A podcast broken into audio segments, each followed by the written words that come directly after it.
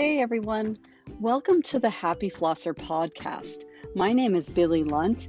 I am your host, and I am here to talk to you about all things dental hygiene to support you on your journey through the dental hygiene program. Welcome, so glad to have you.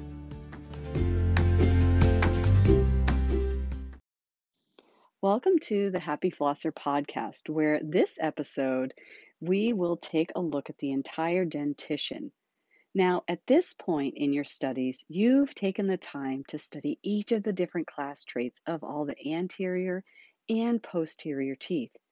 And hopefully, at this point, you have a pretty comfortable grasp on tooth identification and the steps that you need to take in order to differentiate the difference between each of the teeth.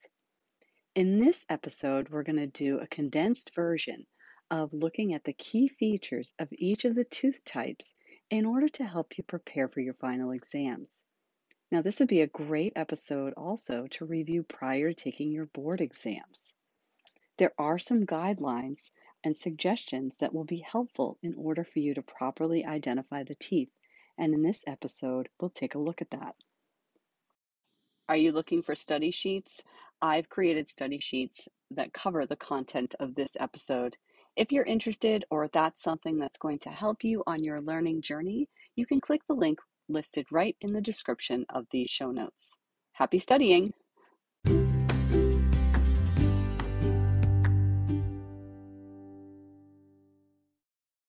First, suggestions in order to identify a tooth. When you pick the tooth up, determine the class of the tooth.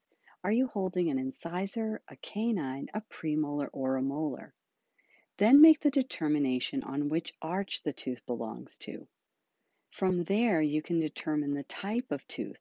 Is it a central or lateral incisor? Is it a first or second premolar? Or is it a first or second molar? Make the determination from there as to what side of the tooth is the facial and lingual using form and function. And then make the determination if the tooth is right or left.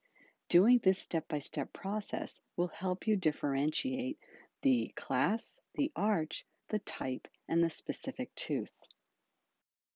If you've picked up a tooth and made the determination that you are holding an incisor, review the different arch traits and then the specific tooth type traits to figure out which incisor you're holding. Now, for the arch traits, the maxillary crowns are wider mesiodistally than the mandibular. The maxillary incisor lingual anatomy is more pronounced than the mandibular. There are larger cingulums on the maxillary, and the mandibular incisors tend to have no pits. When we're looking at the maxillary central incisor, there's a larger crown than on the lateral, and it's wider cervically. There's less frequent lingual pits when you're comparing maxillary central to maxillary lateral.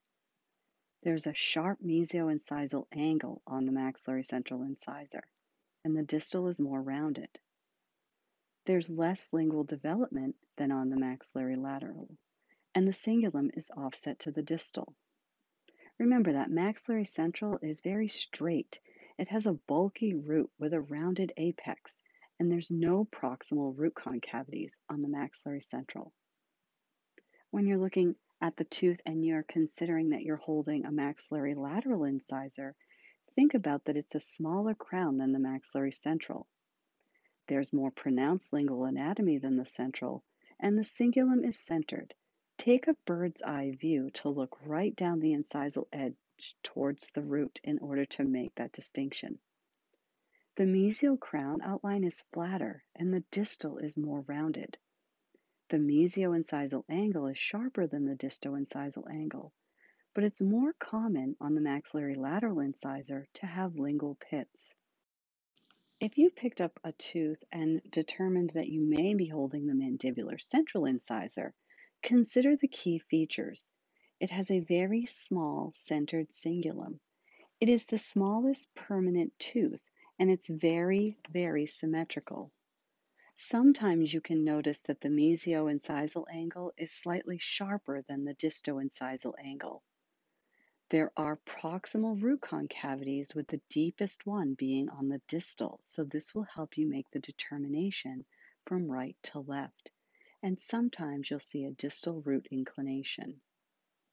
The mandibular lateral incisors are less symmetrical than the centrals, and so you have that distal lingual twist because the incisal edge is rotated distal lingually.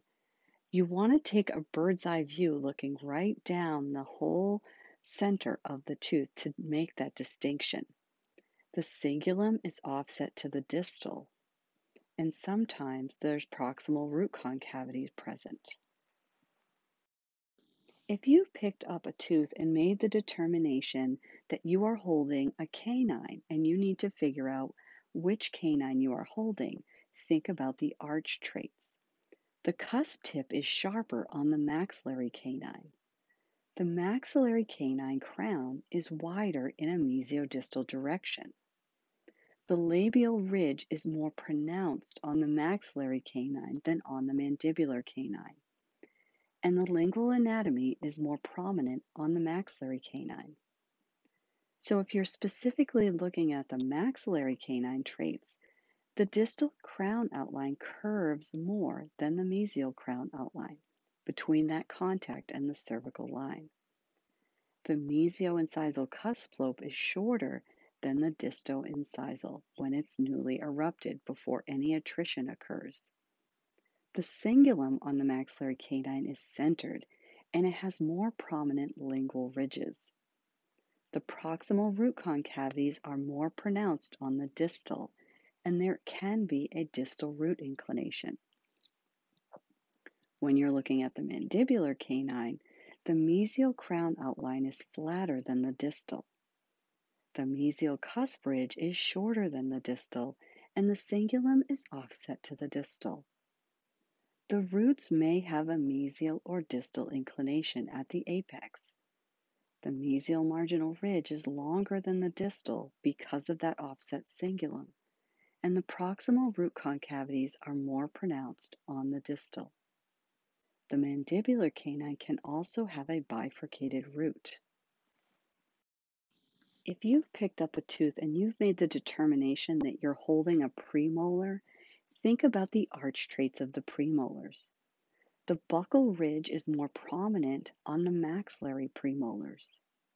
The lingual cusps of the maxillary premolars are relatively longer than the mandibular premolar lingual cusps. The crown of the maxillary premolars aligns right over the root, and the crowns of the mandibular premolars tend to tilt towards the lingual, which creates that rhomboidal shape. The tip of the lingual cusps offset mesially with the maxillary premolars. The lingual cusp tip is just slightly shorter than the buccal cusp tip when you're looking at a maxillary premolar. And the lingual cusp tip is much shorter than the buccal cusp tip on a mandibular premolar. Now keep in mind the crown shape of the maxillary premolars is oval and is considerably wider in a facial-lingual direction than in a mesiodistal direction. The crown shape of the mandibular premolars is closer to square, and the crown is less oblong in a facial-lingual direction. The occlusal surfaces of the maxillary premolars and the three cusp mandibular premolars have triangular fossa, and the mandibular premolar two cusp type generally have circular fossa.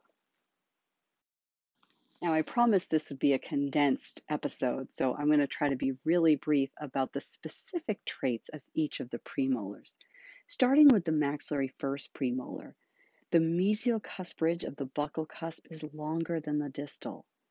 The mesial marginal groove crosses over the mesial marginal ridge, and the mesial developmental depression extends onto the cervical third of the crown as well as onto the root.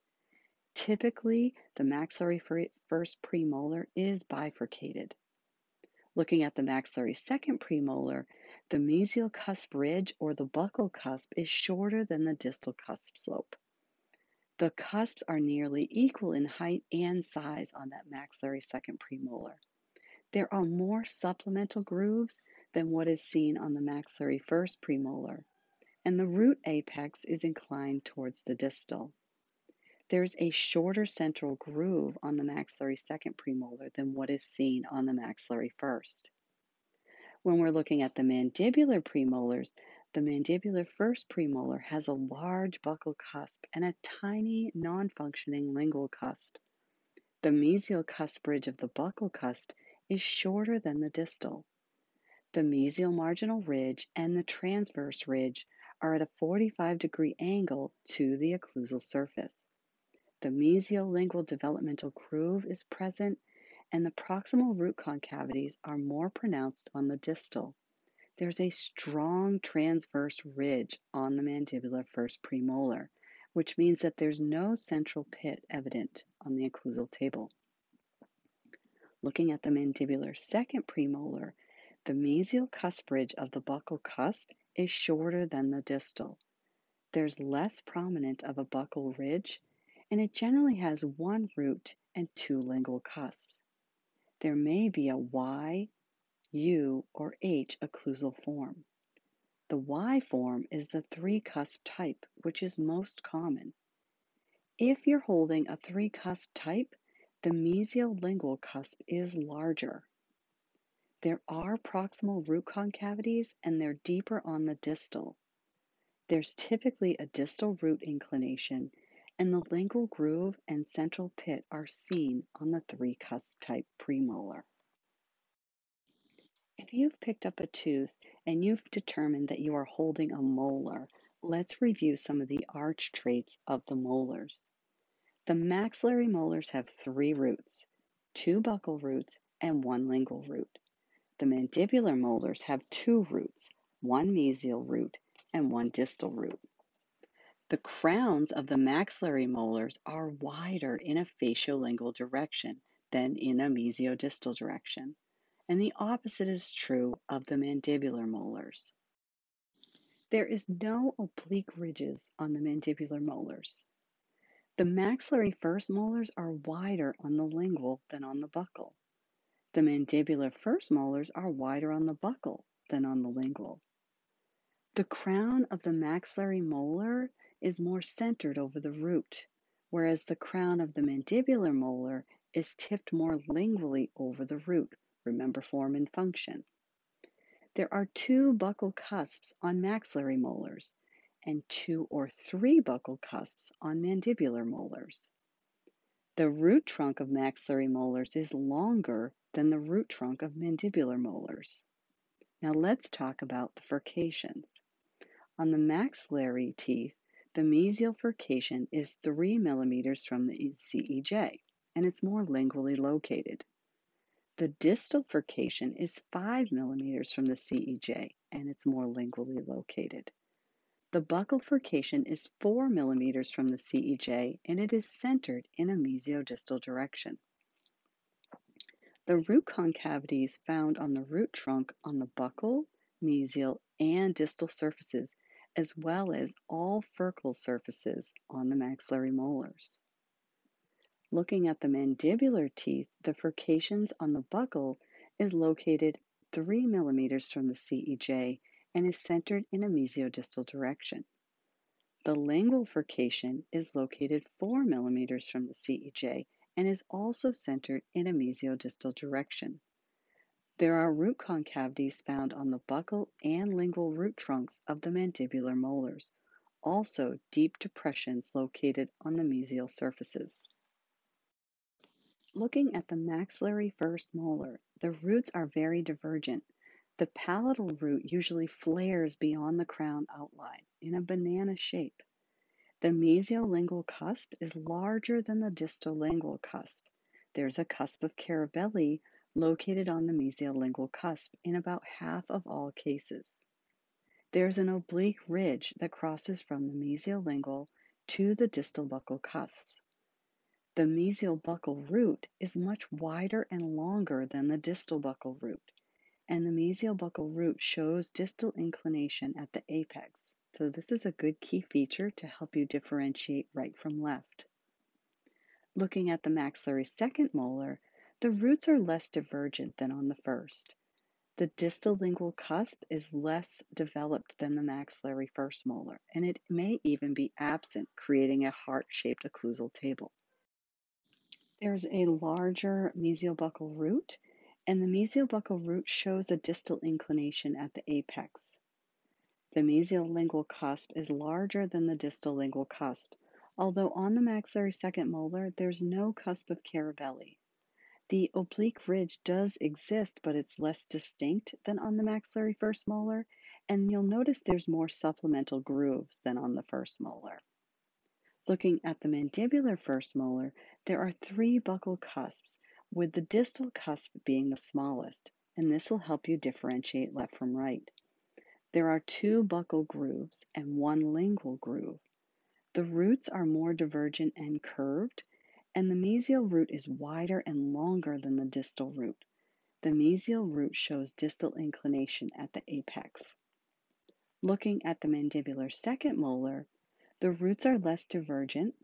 The mesial root is wider and longer than the distal, and the mesial root may show distal inclination at the apex.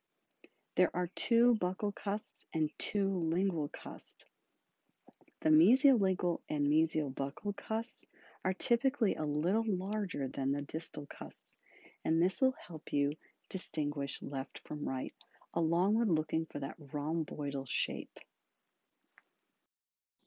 I hope this was a good overview of the entire dentition, really brief key features of the specific tooth type uh, morphology.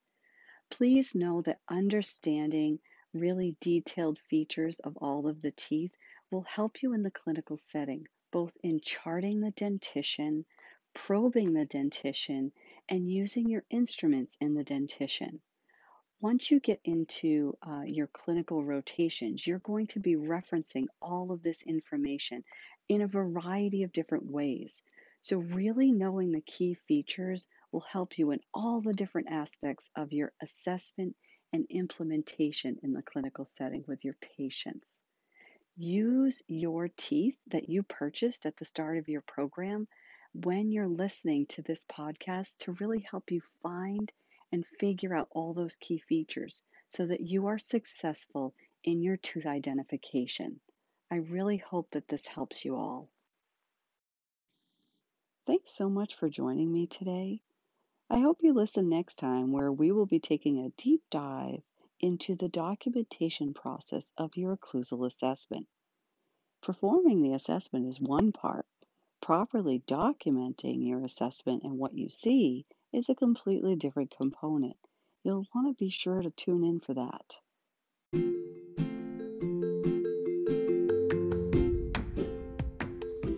I would invite you to ask any questions at all that you need answered Sometimes questions come up when you're listening to this podcast. If you have a question, most likely someone else has the very same question. I'd be happy to answer it and would probably share it in a future podcast.